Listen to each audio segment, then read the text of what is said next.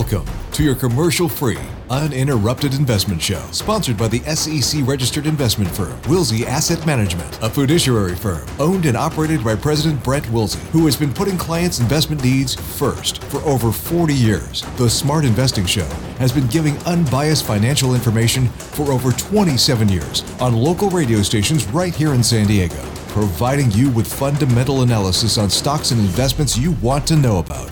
Now, here are your hosts, Brent and Chase Wilsey. Well, hello and welcome to Smart Investing Show. I'm Brent Wilsey, president of Wilsey Asset Management. Uh, also, Wilsey Asset Management is the proud investing partners of the San Diego Padres. We got a lot to talk about today. Uh, the employment report came out uh, on Friday. We're going to go over pretty much detail. A lot to talk about that. Uh, we also have the JOLTS report, job opening la- labor turnover survey came out. Going to talk about that. Also, to discuss uh, work from home productivity, how that is going. And then with me is Chase. Chase, what do you got? Well, good to be here as always. And uh, hey, you want to join the show? Phone number here 833 288 0973. Again, that's 833 288 0973. You got a stock, we call them companies, equities. You're looking at buying, maybe you hold it, maybe you're considering selling it. We'll break down those fundamentals, give you our opinion on it uh, based off those valuations and the numbers we go through. All right. Well, let's uh, get started here. Talk about the employment report because it came out on Friday. The employment report, report showed non-farm payrolls increased 209,000 in the month of June, which was well below the expectation of 240,000.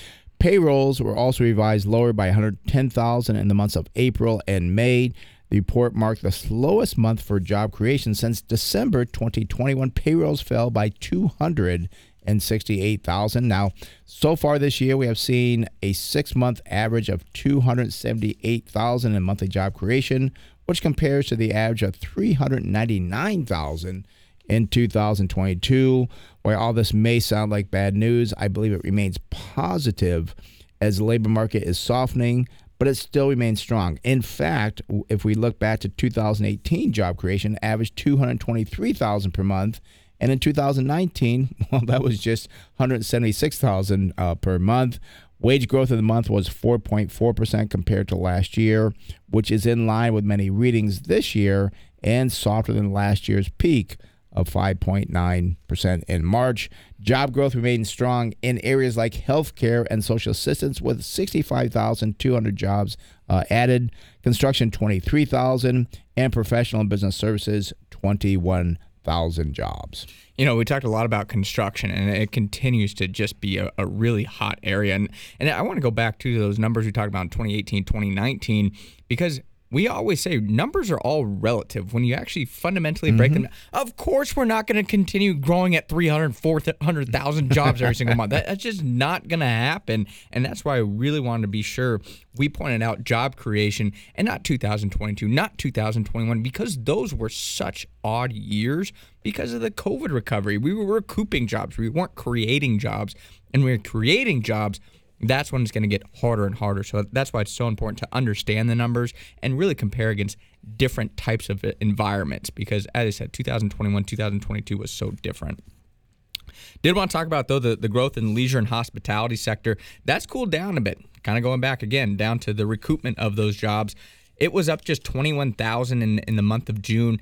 It still remains 2.2% or 369,000 jobs below where it was in February 2020. I, I was a little bit disappointed there wasn't more recoupment in that industry, mm-hmm. especially with how hot people eating at restaurants is and spending on those services is right now. I think we need more employment in that industry. Now, government employment was a big gainer in the month as it added 60,000 jobs in the report.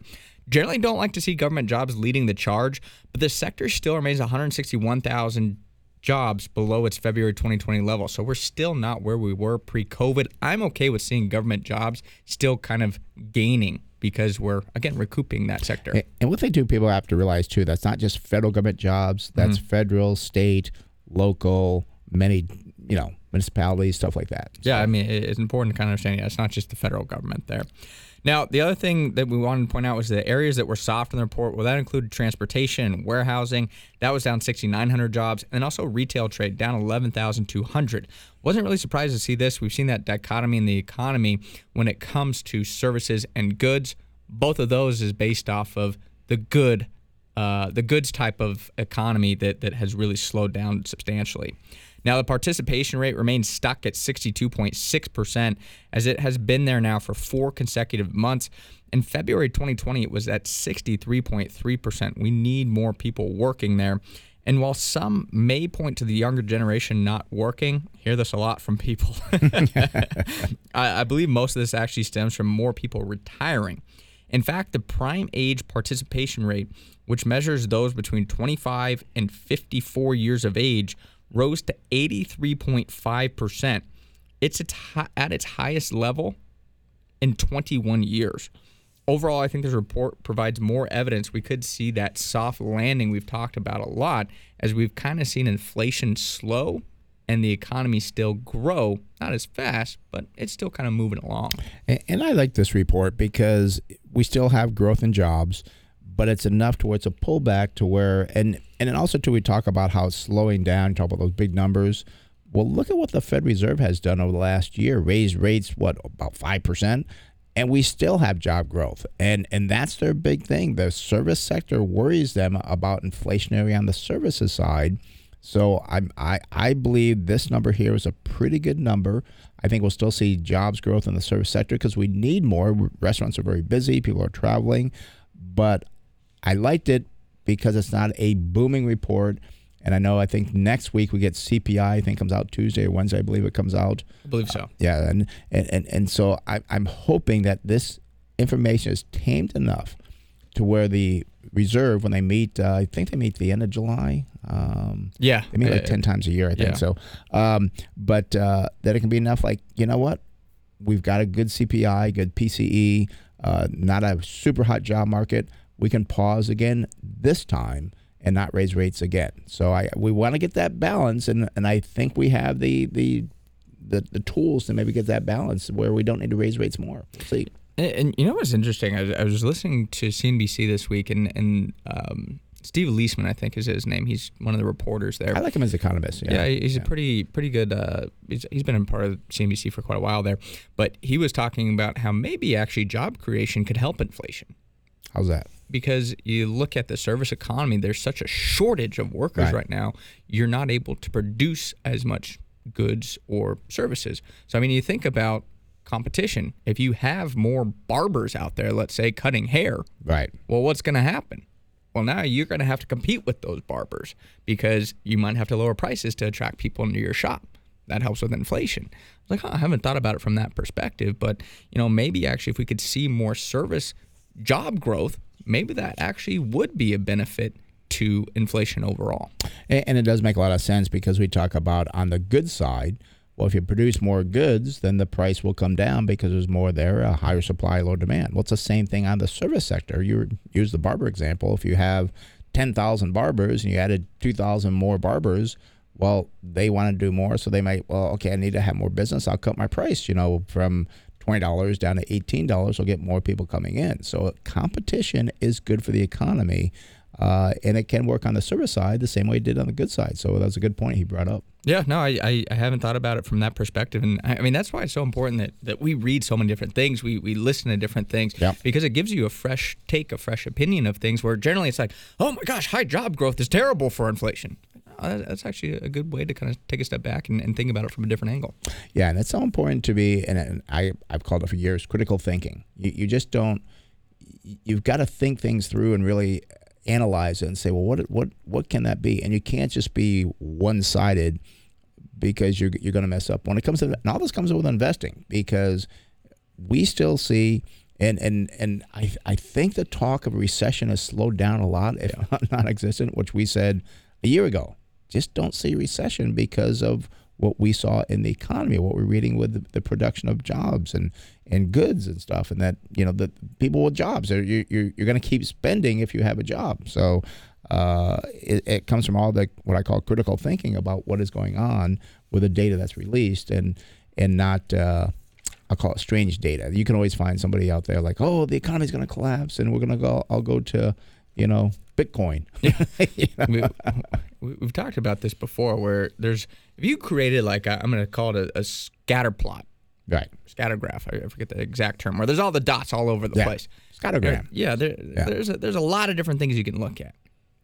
Well, there's a lot of data out there. Right. If you fixate on one of those points in the graph, yeah, you can find something at any type of Yeah. economy that's going to be something to worry about. Yeah, and and we pretty much uh, say focus uh, information from the Wall Street Journal, from Barron's, Seeking Alpha, CNBC, Fox Business. I mean that that's where we get our information from. Not you know, because you, you can read the the the prospector out there, the person that oh you got to buy all gold because everything's going to collapse. You know the the, Well, the doomsayers. The, the nice thing about the different outlets too is is they, they, they give both sides many times. Yeah, they do, yeah. I mean, you have the doomsday people on CNBC, on Yeah. Fox Business, and you listen to them, and you know it, it's it, it it makes you have to, I think, justify your reasoning as well. Like when those people come on, and oh, that's an idiot. You, you know, I, I sit there, I listen to them, and I say, I think they're wrong because X, Y, Z. It, it makes you kind of challenge yourself and where your uh, thought process and, and where your data points are coming from versus their thought process. So it, it's a good kind of exercise, in my opinion. Oh yeah, a- and that's why I do like to listen and read other sides because you've got to hear that side, and sometimes they'll have a point or two that yeah. That, that was pretty good. So, well, let's stay on the, the jobs market because also too I talked about the JOLTS report came out uh, last week as well, and that's the job opening labor turnover survey known as the JOLTS. Showed job openings fell by 496,000 in the month of May to 9.8 million. While this may sound concerning, this level still produces 1.6 jobs per available worker. Now, it's important to understand this remains above pre pandemic levels and believe we can have job openings to continue to decline and still have a good labor market. Layoffs also remain little changed at 1.6 million. This is also still below pre pandemic levels. I mean, again, you go back to 2019, layoffs average, it was either 1.8 or 1.9 million a month that year. You know, we're still in a, a normalized type environment, nothing that's problematic. And also, too, we, we have this this graph that we look at of the uh, ratio of job openings to available workers. And again, at 1.6, you look at the long term of that chart. For years, it wasn't even above one. Right. I think I remember back in 2018, 2019, and went above one. It was a huge deal. We're like, wow, there's more than more jobs out there than people that can work. That's a huge deal. We're still at 1.6 jobs. It, it's plenty of work out there in the economy. Yeah, and and and that does help be, because it can help get the raises. Uh, you, you know, have people go to work. Uh, but one thing that it's not helping out is work from home productivity. I, I, I was interested to see this. It came up from the BLS, the Bureau of Labor Statistics, uh, that you may hear some arguments from people that work from home about how productive they are. But the data from the BLS, well, and they're known as the Bureau of Labor Statistics, states uh, otherwise. It was discovered that people working full time from home put in two and a half hours fewer per day than workers who go to the office. Now, if workers were to work at the same rate as they did back in 2019, our economy would be more productive and the labor shortage would be, would be less problematic. It was estimated that if workers filled up offices at the 2019 rate and worked 8.2 hours per day, it would add roughly, hold on here, 800 million weeks of more work. That would be a nice boost to productivity. Now, maybe after COVID, people have become used to not working and have become lazy. And we were kind of talking about this beforehand. Is you know, I was saying, you know, people, are, oh, these millennials, they just don't want to work. Well, no, they're working as evidenced Right. by the participation rate, but how hard are they working is maybe the question. Yeah, and I think that has changed. And and you know, we, we do post on social media and uh, many different places, and uh, there are people say, yes, I'm more productive at home. That is true. There are some people that can be more productive because they're disciplined, they're focused, and they are more productive at home. But that is not the norm.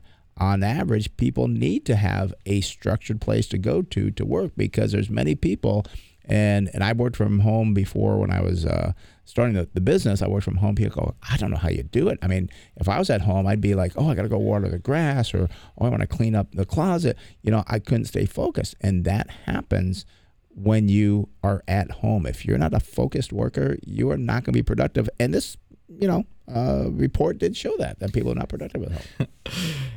I was talking to a friend, and he was telling me how he had two friends, husband and wife, that both work from home, and they laid turf in their backyard Uh huh. during a work day. so I it, it it's I, I mean people kind of I think justify it in their heads a lot. No, I'm productive, and then oh, I'm gonna go run and do some laundry. And I mean, there's a lot of stuff you can do while you're at home. I, I've you know had to work from home before, Right. and you're not as productive. I know personally, I am not as productive. I am the first one to admit it, and.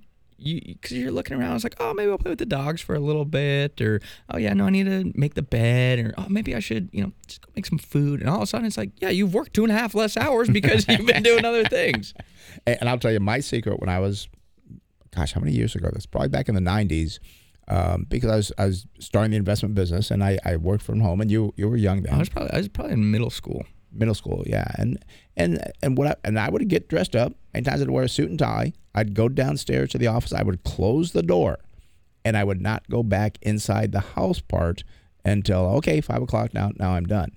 Because if you don't do that, you're gonna be like, uh, yeah, I think I will. You know, go water the grass, or oh, you know what, I'll clean the dishes, or you, you'll do things that are because you're at home. It's very hard to be at home, and we've talked many times before too. That's it's not as effective because you're not around people. You're you're experience not around experienced people. You're not getting the experience. So I am totally against people working from home, and I will apologize to people. There are some people that yeah, maybe you do have that exceptional job to where you are better at home, but it's very few jobs. Most people are more productive at the office. Or I have a friend. I was in uh, Arizona this past week, and um, she's from San Luis Obispo, Yeah, and she and her husband moved to Arizona, and the company she worked with wanted to keep her on staff, and they offered to have her work from home. Because, uh, well, maybe it made more sense for that company to say she already knows the business, she already knows what's going on there. You know, we'll take the chance and we'll, we'll have her work from home rather than hire somebody else and train them up on, on doing what they're doing essentially. So that kind of made some more sense to me, I guess, in, in terms of an option. Uh, personally, I, I don't like working from home though. So it.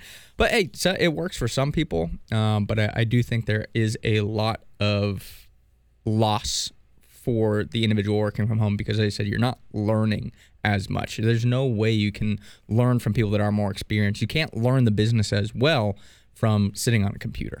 And here's another good thing too. And by the way, let me open the phone lines. Uh, you know, for that unbiased, no strings attached, fundamental opinion about what you want to talk about. 833-288-0973. That's 833-288-0973. And all lines are open.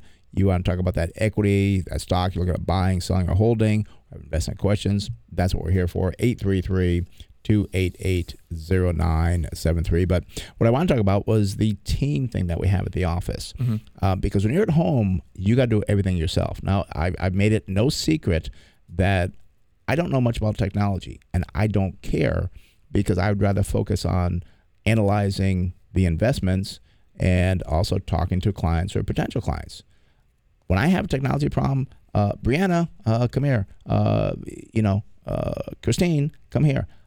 I want somebody to do that so I can focus on my thing. If you're at home, maybe you're not as productive because you got to do that technology yourself, which might take you an hour to, to figure it out, where somebody else can do it in 10 minutes. So that took you off what your normal job is. So I, at our office, we do a team approach. Everybody has their specialty that they do. They can do it much better than you can do everything yourself. So that's one thing too. At home, you don't have. Yeah, No team. And and the reason I think it is so important too is that the productivity is, in my opinion, so important because the productivity is, I think, what can really help with inflation. I, I mean, if you can create more productivity in the economy, that's when you can lower the prices of goods and services because you're able to produce more. Yep. I mean, it, it's a very simple equation when you actually break it down at the end of the day. And it, I was kind of thinking it doesn't really have to do from the work from home, but just productivity is in the service economy again. If you have a restaurant and you have people maybe calling out and they're not there to help with, you know, running business and, you know, uh, my brother works at a restaurant or worked at a restaurant. Yeah, He he put in his, his time. He's playing football now, so he decided to pursue that career. Grossmont College, man. Grossmont Yeah. College. so, but when he was working in the restaurant, he said the amount of people that call in like last minute is, is shocking. yeah. And as a business owner, I mean, what do you have to do then? Maybe, maybe you have to increase your wage to get somebody to come in that day Right. to fill those roles. So now again, that drives up the cost for the business. I mean, that's where a lot of times you have to look at how these little things can drive costs, the input costs, and make things more expensive and create that inflation problem that we're seeing. And, one thing too, the reason why we like productivity is that makes a company more profitable, Mm-hmm. which makes earnings go up, which makes the value of the company worth more, and we like that. So productivity is a way to increase shareholder value. Mhm. So, all right, phone numbers here 833 288 0973. That's 833 288 0973. Let's go to San Diego and speak with Zach. Zach, you're on the Smart Investor with Brent Chase. How can we help you? Good morning, gentlemen. Just want to hear an update. I'm sure you've done it plenty of times, but want to get your thoughts on Amazon. Amazon. Okay, let's see. It came up a different one than I thought it was Shopify, but uh, Amazon AMZN is theirs. And actually, we don't do that that often. I can't remember the last time we did the. uh, Yeah, yeah I haven't looked at Amazon in quite a while. Yeah. Uh, I, I I think people know that we're not that excited about. But actually, when I was down around hundred or so, I was like, eh, maybe it was getting close to where we like it. But but let's see what it is now. Company again is Amazon. Symbol is AMZN. They're in the internet retail. Only 1.1 percent float. Uh, this surprises me. Only 60 percent institutional owned. I thought it'd be higher than that. Well, their PE ratio is still very high, 312 uh, versus 500 for that industry. Price of sales 2.5 versus 2. Price to book value 10.1 versus 58.1. So that's a positive there. And price to cash flows for Amazon is 24.5 versus 19.6. PEG ratio very good, 1.2 versus 6. Now, the earnings over the last year for Amazon are down 62.2% when the industry is up 10.6%. The sales growth for Amazon is only 8%, not as good as the industry at 18.8. So it looks to me like things are slowing down. Now, the analysts don't seem to think that going forward, though, because they have a five year earnings per share growth estimate of 72.5% uh, versus 51 for the industry. So, uh, kind of numbers aren't matching up quite the way you think they would, which, which does kind of concern me. Amazon does not pay a dividend. Look at the balance sheet. Uh, current ratio 0.9 versus 1.3. Uh, their debt to equity 0.9 versus 0.8 above the industry. I remember there was a point where they had very low debt, but they seem to be adding more debt to their balance sheet. Uh, net profit margin, here's a problem, only 0.8%. Industry is negative, but gosh, you're making less than uh, a penny on every dollar that you you uh, sell there. Return on equity 2.8%. Uh, return investment capital 2.4. Not very good numbers there. Uh, they've really got to do some major things going forward. Now, I got some other comments. If I remember, I'll talk about the end, but I, I want to see what you have going forward. Yeah, so current price here to start with for Amazon, again, ticker symbol AMZN, $129.78, 52 week high, $146.57, and the low, $81.43. I mean, it's had a great run so far this year, up 54.5%, just like a lot of the other technology companies out there. But it, this is, I'm going to say, kind of surprising. Three year return, it's down 13.5% over the last three years. That is surprising. I, I, hasn't really moved much. And the other thing I was going to point out is they have a 1.3 trillion dollar market cap. And the reason I point that out is now Apple's at 3 trillion. Remember several years ago who was going to be the first to a trillion, Amazon or Apple? Oh, yeah. Well, uh, now Apple's really distanced themselves in Yeah. terms of market cap. Going forward for Amazon, though, to December 2024, I do see estimated earnings per share of $2.58. I mean, it, it gives it a target sell price here of just $42.83. Uh, it- it's expensive. I mean, it trades at a forward PE of still 50.2 times. It, it, it's it's pricey. It's pricey, and and and uh, they still get a lot of business from uh, what AWS, I think, is uh, their um, Their cloud services. their cloud services, and and and all the other business they do, they're not really that profitable. Uh, and we've talked about this in the past, to where that profitability brings in other competitors. So eventually, like we're talking about earlier in the show with the barbers, you bring in more competition, prices have to fall. So this is why I worry about Amazon is that will the retail business and and, and I've heard that the retail business almost loses money. I think it does lose I think money. they lose money. So that's their biggest thing, but yet they lose money on it. If the cloud service businesses does continue to be more competitive, that comes down. I, I just don't like it going forward because it's just it, it's it, it is a big thing, and everybody loves the retail side, but that's not profitable. And I, have heard as well the uh, they have like more kind of advertising business and stuff.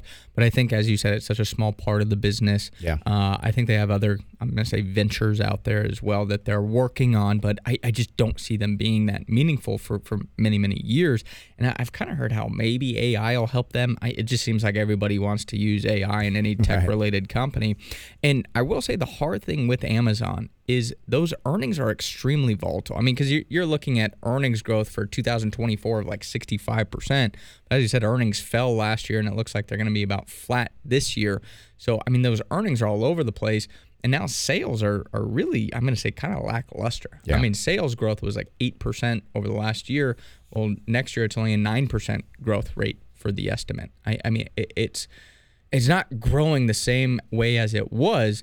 And I think Amazon could be one of those businesses where we look 10, 15 years down the road. Maybe they don't have a big collapse in the stock price, but you know, maybe in five, 10 years, it's, it's trading at 150, 160 dollars a share. Yeah, tra- trades in that range there for years to go, and I, I saw that uh, Zach dropped off a call there, but um, uh, it, it's just with Amazon, it, it has that hot name to it, and unfortunately, a lot of investors do based on looking in the rearview mirror on what it has done going forward. It just doesn't seem to have any potential going forward. The AWS, the cloud business, I think will slow down.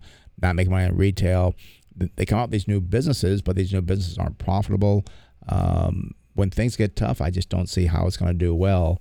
And I think uh, best case scenario for 10 years, it's going to trade somewhere around where it currently is until, and this has happened in history. Look at Microsoft back in what 2003, 2004, same thing. I mean, this happens with these growth companies. So Yeah, I, I mean, it's. I, I have Amazon Prime. I was a very late adopter of Amazon Prime. Uh, I use it quite frankly now, so it, it is. Uh, you know, it's like sixteen dollars a month or something.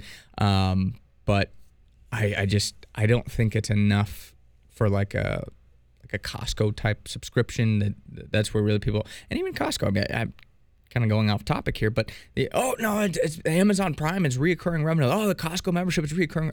That doesn't mean I'm going to give them a 40, 50 times earnings multiple just because they have a subscription model. Right. Well, and even Costco is expensive stock wise, but they they do have, I believe, a set profit margin about 4.4 percent or something. So they do make profits off their products, where Amazon sells them as a loss leader for. I'm not sure what they're leading with or what they're going to follow up with, but it is a great service. Um, I don't get it. I've thought about it, but it's just like I haven't done it. Um, but if it was profitable, where they made even a two percent profit on it, like wow, then you want the high volume. Are they trying to do that? Are they going to increase the cost? Because you said sixteen dollars a month for Prime now. I think at one point it's like hundred dollars a year. Yeah. So I think they've raised that, but still uh, not enough to make it really profitable. And and the more people order, the less that profit is because you get what free delivery or what do you get? Something.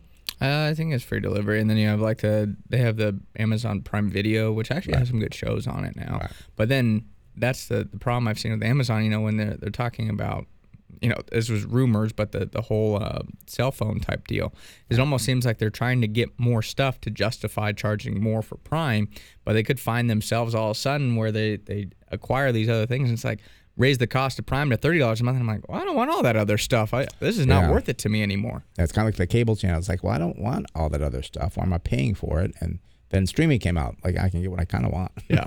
so, all right. Uh, phone number is 833 288 0973.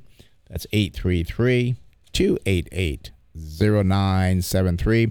I think we mentioned this last week, but we'll go a little more detail this week. Uh, talking about the Bitcoin ETFs. Uh, as I expected, all the excitement from Bitcoin ETFs has had uh, uh, ha- has had cold water thrown on it by the SEC. Uh, the reason for the rejection was because the filings did not issue enough information about details of surveilla- surveillance uh, sharing agreements. So they, they've got some problems here. Yeah, and, and after the firms submit the application again, the SEC actually has another 15 days in which they can put it out for public commentary or return it again. Now, after that 15 day period ends, the SEC has up to 240 days to either approve or reject the filing. I, I just would not expect the SEC to move very quickly on this. And what does that tell you about the price of Bitcoin going forward? I just don't think you're going to see any major announcements, any exciting news, and it, it just. I know it's at like thirty thousand or something right now, and it was at twenty thousand. So yeah, congratulations, gone from twenty to thirty. Uh, still, what the high was like seventy thousand last I think year. sixty six thousand. Yeah, so I, I, I just don't think there's as much excitement for Bitcoin, and it's still there has to be the money out there to to buy it to drive the price higher, and we do know that the money supply has been contracting. I think that tells us number one, there's less money out there, and I think there's less kind of free money that people are just going to throw at something that is as out there as Bitcoin. So I just don't see any way we get back to seventy thousand or near that level within the next year. And we have talked before about Or the- long term. Yeah, the, the supply is is is diminishing because people get it lost. They can't get it back, so the supply is not as big as it was. So the demand goes up a little bit. It can actually move the price of Bitcoin because there's less people having it. Um, but the other thing too, it's no secret that the SEC is against uh, this cryptocurrency, and the reason being, and people don't realize this, is that when people lose money in an investment, what do they do? They cry and complain like, "Oh, I lost money. It's not my fault." The SEC they want the government to come in and and make them whole. The SEC realizes this. Like, we're not going to do that this time. We are not going to back some pie in the sky type currency that we will eventually have to pay, you know, investors who lost their money for it because that's what they're there for. So they're making it very rigid, which you want that to happen because you don't want to lose money. And why people say, "Oh, they, the SEC doesn't get it," no, they they get it. And uh, I think it was Gary Gensler. Gensler, or was it Powell that said, uh, "We have a cryptocurrency." Gensler. Yeah, uh, we have a cryptocurrency already. You know, it's called the uh, the, the the the the U.S. dollar. I, I, I something just slipped my mind. The the uh, CB USD. Yeah, CBDC. yeah, yeah. So I, we don't need this other thing. This has been and it has been for many years and still is a gambling chip that it only goes up. There's no value to it at all. It only goes up because more people want it. And also, what's funny is that they were talking too about like, well, this came out to be separate from the establishment, so to speak. Well, now they're all happy because uh, BlackRock, Fidelity, they're getting into it, pushing up the price. Well, we thought that's what you didn't want. Yeah. But now, you know, so it, it it's just uh, it's a gambling chip. No secret. Uh, Wilsey Asset Management, smart investing show. We've been against this for forever. Uh, congratulations if you made money gambling on it, but it will end one day. And again, it, it just keeps happening to where something crazy comes out, people goes up, and this is why I always talk about how people lose money, and Wall Street, BlackRock, and so forth. They'll make money off of this. Investors probably will not. Well, and it, I'm going to go back to the regional banking crisis that that we saw, uh, what earlier this year, and you know people were all upset about you know, or some people were upset about them bailing out those banks. Yeah. and you know I wasn't necessarily happy with them doing that above the FDIC limit because that that's the rule that's in place. Well, you know, if people lost everything in Bitcoin, yeah, they're going to want to do the same exact thing. You're going to complain and it's not fair and the government so that's why I think the government's smart taking this approach of saying, "No, we're not going to support anything here because once they put support behind it and it fails, now people want to say, "Well, no, you supported it. I want money back." Yeah. As long as they have it this way, well, it fails. We were never we never approved anything here. Yeah, a sport, supported, approved. That's gonna be a problem because well, you said it was good, you, you said it was safe, and and now you got to pay me because it I lost all my money on it. So we do not like Bitcoin. No. I guess we're gonna phrase it that way. All right, phone numbers here 833 288 0973. That's 833 288 0973. And I look over, I see all lines open, but I also do see that our financial planner, Harrison Johnson, is on the line. Good morning, Harrison. How you doing? Good morning, guys. I'm doing well. How are you doing? Well, good, good. I see today we're talking about understanding priorities as you near retirement. That's a very important one because I don't think some people think about this. Yeah, so uh, when someone is young, earlier in their career, they generally don't have a lot of assets yet. So at that point, working to earn an income is a huge priority. You have to use that income to build your wealth as efficiently as you can, using the right accounts, investing in the right type of assets, in many cases, leveraging debt correctly. But none of that really matters mm-hmm. until you have the income to take advantage of, and usually that comes from working. As you accumulate more assets, the value of your work can start to experience diminishing returns, both emotionally and financially. The older you get, the more you want to spend time with your family and the less stress you want to have with your job on the emotional side, but also financially, the value you can create from managing and planning the assets you have can be a lot larger than what you can create simply by working, especially since income from work is taxed higher than any other source of income. So, for example, if you work and make $100,000 a year after tax, you might come away with 75 grand after working, you know, 2,000 hours. If you have a million dollars in your 401k and make 10%, that's $100,000 of growth right there that took zero hours of work. So, as you near retirement, you really need to make sure that you're managing your wealth correctly. I see a lot of people who are just spinning their wheels, believing they're doing the right thing, working really hard, but in reality, they're hurting themselves because they're not giving attention to the right areas. So, some common examples would be having assets not allocated appropriately, deferring income when you should be accelerating it, or vice versa, using the wrong types of accounts, uh, mismanaging the debt that you have, investing in something that you don't fully understand, collecting Social Security at the wrong time, creating income sources from the or creating income from the wrong sources.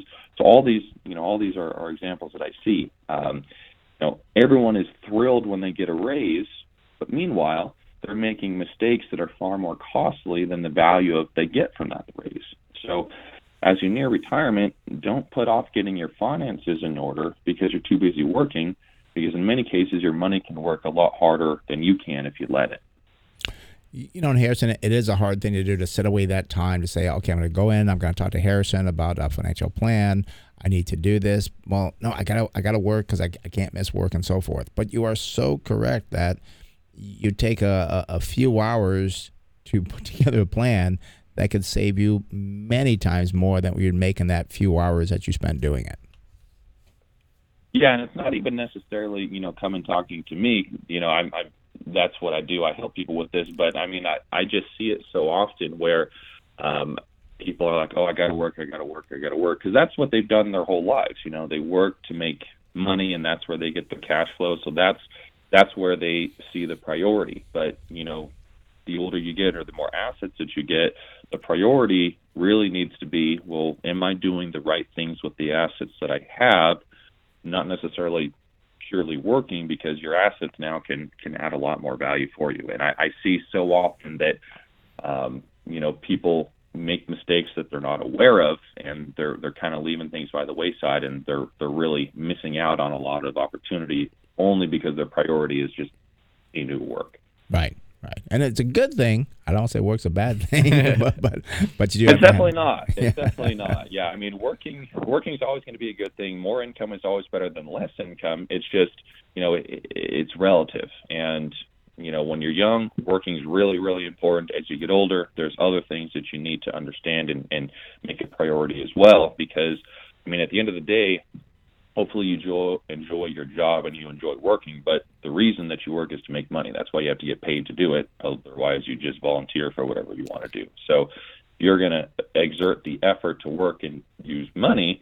Make sure at least you're using that money correctly, and then once you have the money, you know, um, manage it correctly and making make sure it's working as hard as it can for you. And I will say the older people generally have more money than younger people, obviously. So you're right. The, the the mistakes you make can be more costly, but also for the young people, if they don't have a good plan in place, mm. you miss out on the biggest benefit of compounding, which could be the biggest savior, so to speak, and actually cost you the most if you don't do it efficiently early on.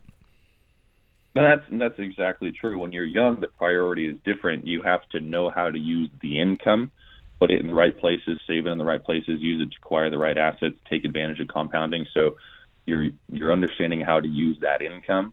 And then when you're older, you have to understand how to use those assets. So planning is necessary in both parts to make it efficient. Um, you just have to understand where those priorities are. Great. Well, Harrison, thank you very much. I appreciate it. And uh, have a good day. We'll see you on Monday. All right. Thanks, guys. We'll see you Monday. Okay. Bye bye. All right. Uh, again, that's Harrison Johnson, our financial planner. He's a CFP. Uh, he is on a salary. He is a fee-based planner. Uh, does not try to sell you annuities or life insurance. He really does do a financial plan for you. You can get a free consultation with Harrison by simply going to our website, smartinvesting2000.com. Again, that's smartinvesting2000.com. You can call him at the office, 858 546 4306. That's 858 546 4306. And just, uh, I think he's number four or five on the prompt for uh, for that. And just uh, give him a call and talk to him. Yep. Alrighty. Phone number's here 833 288 0973. That's 833 288 0973. And Chase, I know you got an email uh, on your phone from a Greg who wants to talk about uh, Oz, which is uh, Belpointe. Uh, do you have that email? I can just read it real quick there. Or? Yeah, I mean it's pretty just- pretty similar sure to what you I- I said. think It's just yeah, if you think it's Point. appropriate to review on air, please look at uh, Belpointe OZ. Yep. Uh, so we'll, we'll take a look at that. there. Okay. And it's funny because I looked at this and I gave it to Harrison uh, because this one does have where you can roll money over uh, like a 10, what's it, 10, 1031. 1031 exchange and not pay the tax. I thought, well, this could be a, a great thing for us. Well, I looked at it and I started looking at it when it's $100 a share. Uh, I'll just jump ahead a little bit to kind of take you. It's now $86 a share. So, not a good thing. We'll still look at it, kind of analyze it because I've been doing that and I'm just not, I don't have that comfort feeling with it. I want to because it, it could be like, wow, this would be great for our clients, Yeah. but not if we save them taxes, but they lose money on the investment. So, we'll take a look at, uh, again, Belpointe, uh, uh, symbol is Oz, OZ. They're in the real estate development area uh, about point, or about two percent uh, short, uh, forty percent institutional owned.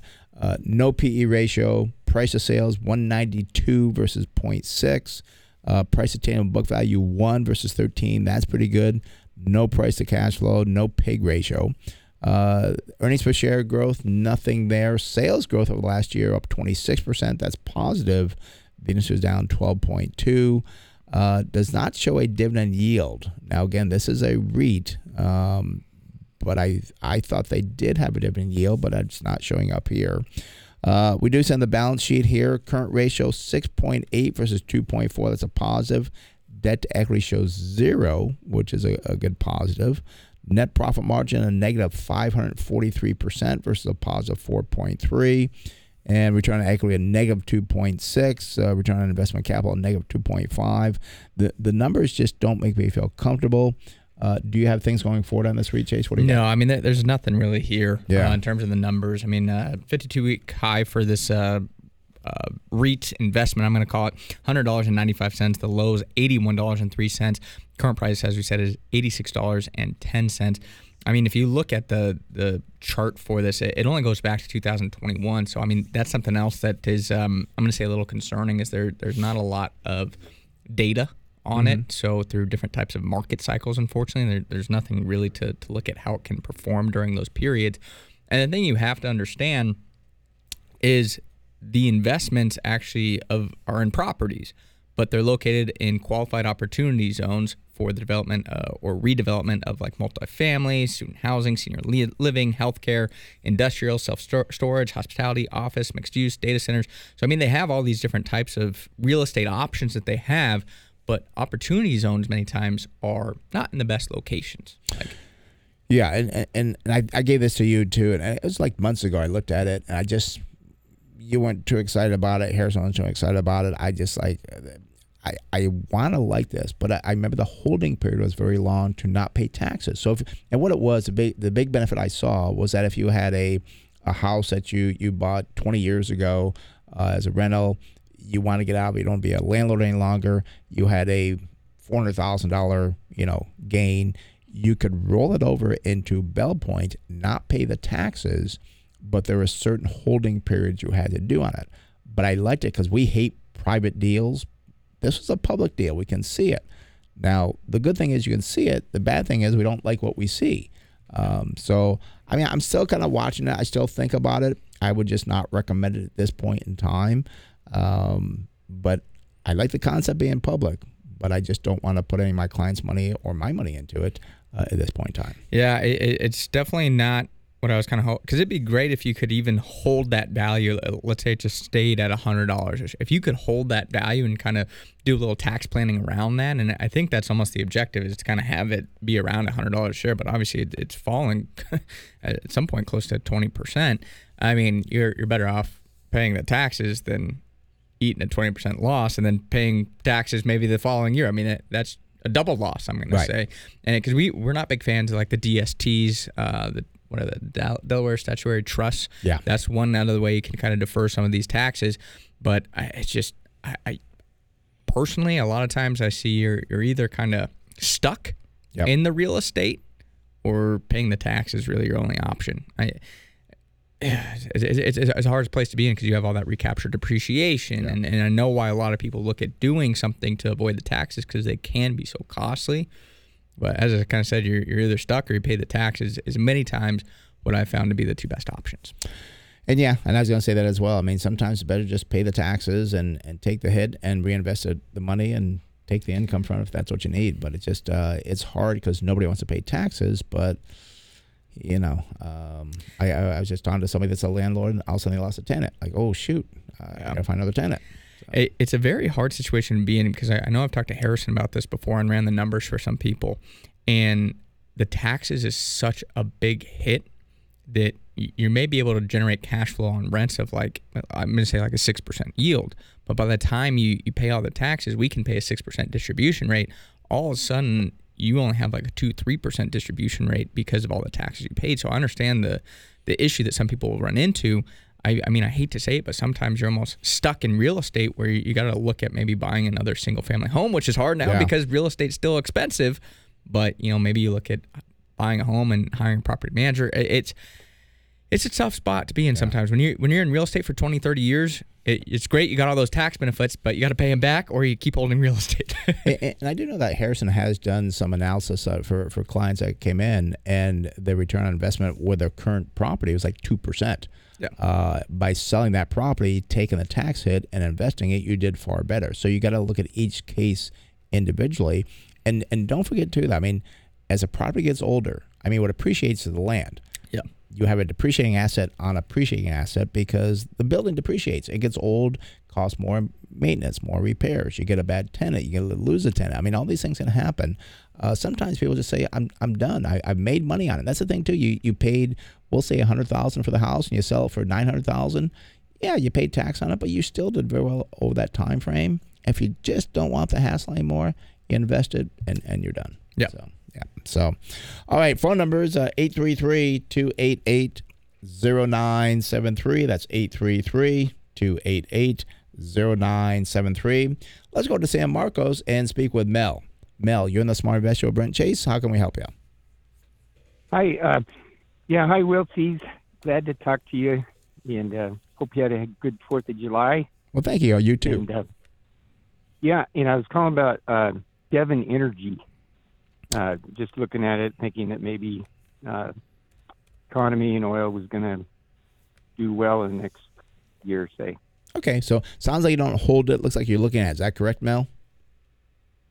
Uh, yeah, I'm looking at possibly buying some uh, Okay. DVN Okay, so yeah, let's say it's a Devon Energy symbol is DV, and they're in the oil and gas E&P industry. Uh, float on it, not very much, 2.7%. Institutional ownership, 76.6%. Nice PE ratio of 5.3, even below the industry at 5.6. Price of sales 1.7, about the same as industry at 1.6. Price to book value 3.1 versus 4.8, and price of cash flow 3.8 versus 3.6, and unfortunately no PEG ratio uh, going forward. Now we do see the earnings were up uh, 16.2% of last year, pretty good, but the industry is up 29.5. Sales over the last year were up 11.7%. Also, not quite as good as the industry growth of 13.6. The five-year uh, estimated growth from the analysts uh, is a negative 2.9%, which is not as good as the industry growth of a negative 1.2%.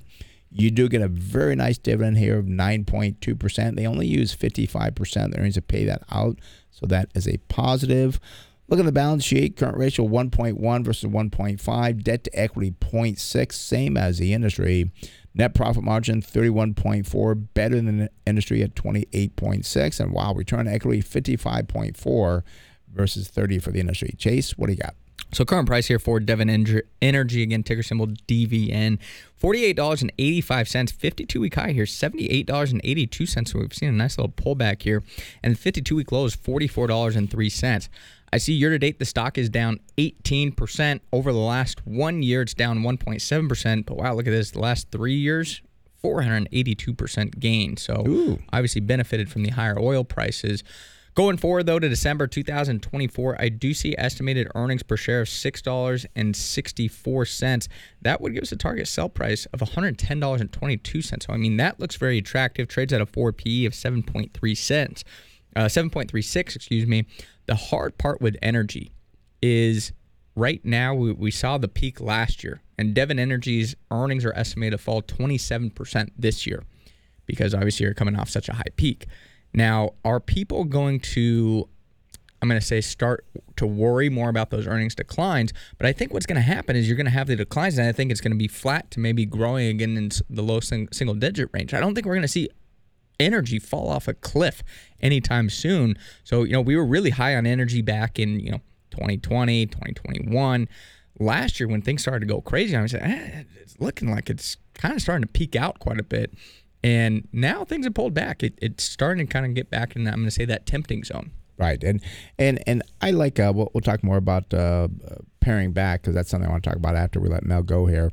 But uh, I, would want to know more what Devon does because I, I I don't know if they're a driller. I think they're a driller or something. So they're the largest uh, independent exploration and production comp, one of the largest, largest. exploration and production, production companies, in North America. And and that I believe can be very risky because if you start drilling and you can't find anything with dry mm-hmm. holes, you're going to come up not doing very well. With it all said, I, I, I, think the energy industry is still a pretty good place to be because a couple of things are changing uh, going forward. Uh, China has been reopening; they're going to have more demand for oil. The, the the war in Ukraine, I think that is kind of uh, coming to an end. I think, and soon because this whole coup that they had from the the in Russia. I think Russia is having some major problems. I think we could see an end maybe this year on that, which would I think help oil. I think it would hurt oil. Um, because when there, you'd have more potential supply, if you have Russia being more accepted in the, well, the world. Well, the, the the bad part with with Russia was that actually they've still been putting that oil out there, going around and about to get out there. So so it would not change. Right. But they put it out at a discount, I guess. So a discount, yeah. So that yeah. So it, it's one thing, but the other big thing too is that here in the United States, we got to refill our strategic oil reserves. So yeah. I, I, think the demand for oil going forward is still going to be high uh, on that. So uh, Mel, I, I like the concept of the company. I, I would if I was going to buy this, I probably would just want to know more about the business. You know, how are they being successful getting oil? I think being oil going forward is probably not a bad place to be, especially what did I say the dividend was like nine percent or something. Uh, pretty good uh, pay while you get while you're waiting there. Uh, what was it? Um, nine point two. And I, I, would want to make sure too that they have good diversified locations. I yeah. like the larger oil companies just because as you said, if you miss on one, I mean, it, it could completely destroy the company. But if you have several different locations, I was just kind of like a diversified portfolio, so to speak, yeah. where you're not betting big on, on one thing to hit if they have a problem with one rig, let's say, it's not going to destroy the company. Right, right. So I, I, I think they're pretty big. What's their market cap? You said 31 billion. Yeah. So yeah, it's not a small company. Yeah. yeah. So, well, I, I think it's worth a research uh, there, Mel, and and uh, just find out more about the company and maybe you know do the investment there. All righty. All right. Thanks. Okay, Mel. Thanks for calling. Have a good one. Bye bye. You too. Bye bye. Bye you know, it was interesting. I actually saw this video this morning from um, Dan Crenshaw, and he was talking about EVs versus, you know, internal combustion engines. ICE, and as they're called. ICE, yes. And he was talking about because of the worries over climate change and so forth, how there is so much in the manufacturing of EVs. They have to remove like 500,000 pounds of of 500 million pounds or something crazy to build one EV uh, of Earth. And the break even point for the EV to catch up with the ICE t- because of the manufacturing costs, the, the climate change of, you know, the gasoline and, and the, right. the, the, the mining and so forth of all those goods, is about 70,000 miles. Oh wow. So, but you are not helping the climate necessarily for 70,000 miles. Yep. So actually, if we have a big boost in EVs, it could actually hurt the climate. Is his argument. I haven't done my own research, so full disclosure there. Look into those. An interesting thing that uh, he brought up, and I have heard this before because we do have in our portfolio a refiner, and they've talked about the renewable diesel being more climate friendly than EVs because of the cost of the manufacturing to the climate for EVs. And I've seen that uh, analysis uh, a different way as well on the cost and the time frame of years. I think it was about 4.4 years was the break even. Uh, and I did see this past week we had reports from uh, General Motors, Toyota uh, on on their car sales, and EVs are becoming more. I think it's about four, maybe five percent of their total sales. So they are becoming more, but it, I think there is a big misunderstanding. They're like, oh, right away I'm I'm helping the environment. Eh, not not really. Now long term, I guess it does. You know, it might take some time, seventy thousand miles or four years. Um, but in the meantime, things can change. And what about the biodiesel? There's other alternatives that may be better than the EVs. And I have said this before. I, I do believe down the road we'll have EVs, we'll have biodiesel, we'll have oil, we'll have all. You'll have an option of what you Yep. want to do. It's not going to just be because right now, well, ten years ago, you could just buy a gas car. Now, ten years from now, you're going to have your option of which one you want to buy: biodiesel, you know. Yeah. gas, yeah. And it, it was interesting too because he brought up that you know a lot of the mining happens in one of the most dangerous com- uh, countries in China, China. and they don't care about the climate. So I don't know if their mining is climate friendly necessarily, but it, it's you know it, it's something that I, I think is is worth consideration. And I bring it up because you know. I still think that, that oil and gas has a place in our society, and Yeah. as you said, it, it, it's a balance, and I that's why I'm not afraid to invest in an oil and gas company. Yeah, and then also too, oil and gas is not just used in, in cars. It's used in plastics and asphalt, and uh, there, there's hundreds of different things that you use petroleum in. And uh, I still think we're many, many years away from having an electric plane. Uh, I just would not want to get on an electric plane. Well, plane. you got to think about the, the number one, the time frame to test it. Number Right. two, the time frame to have mass adoption of people saying, "Yeah, I, I've watched some people go up in it, and I feel." I'll tell you what, I would not be one of the first probably million people even to go on an electric plane. Yeah, yeah. And, and just think about the thrust that it takes for. I mean, the battery would have to be huge to do that. I mean, to, to, to match a jet engine. and the profitability because you would have to probably have more capacity for the batteries. So what does that mean? Probably less room for people to sit. yeah. So that's not a profitable venture for airlines. Yeah. And it may never happen. I, I don't know. I mean, you never can really say never, but it just seems like it'd be impractical to put a uh, a plane on a, a on a battery. It, it just seems like it wouldn't be enough. Well, they have it's called SAF, Sustainable Aviation Fuel, Right. and it's like the the renewable diesel. So they, they use renewable products to create SAF, which is for airplanes, and and it's again a I'm going to say a climate friendly alternative for people. Right.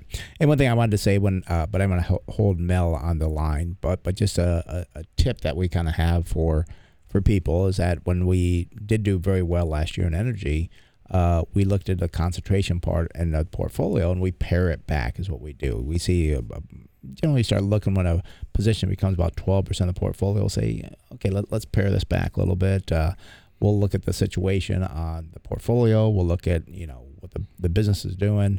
Uh, but it's important that when you do well on something to pare it back. Yeah, I, I mean, well, and sometimes people confuse that with, oh, I'm going to take gains because I'm up 30%.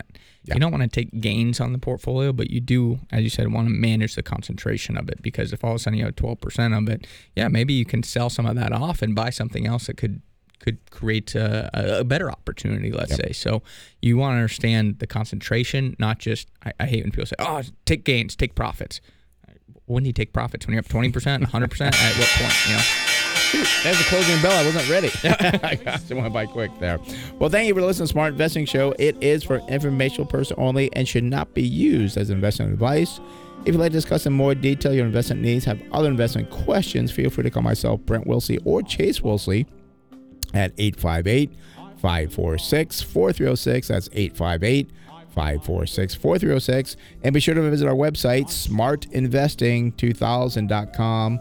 Again, that's smartinvesting2000.com. A lot of great information there. Sign up for the newsletter there. Newsletter goes out every Friday at 5 o'clock. A lot of great stuff there. So thanks for listening. We'll be back next week right here with the Smart Investing Show. I did all that.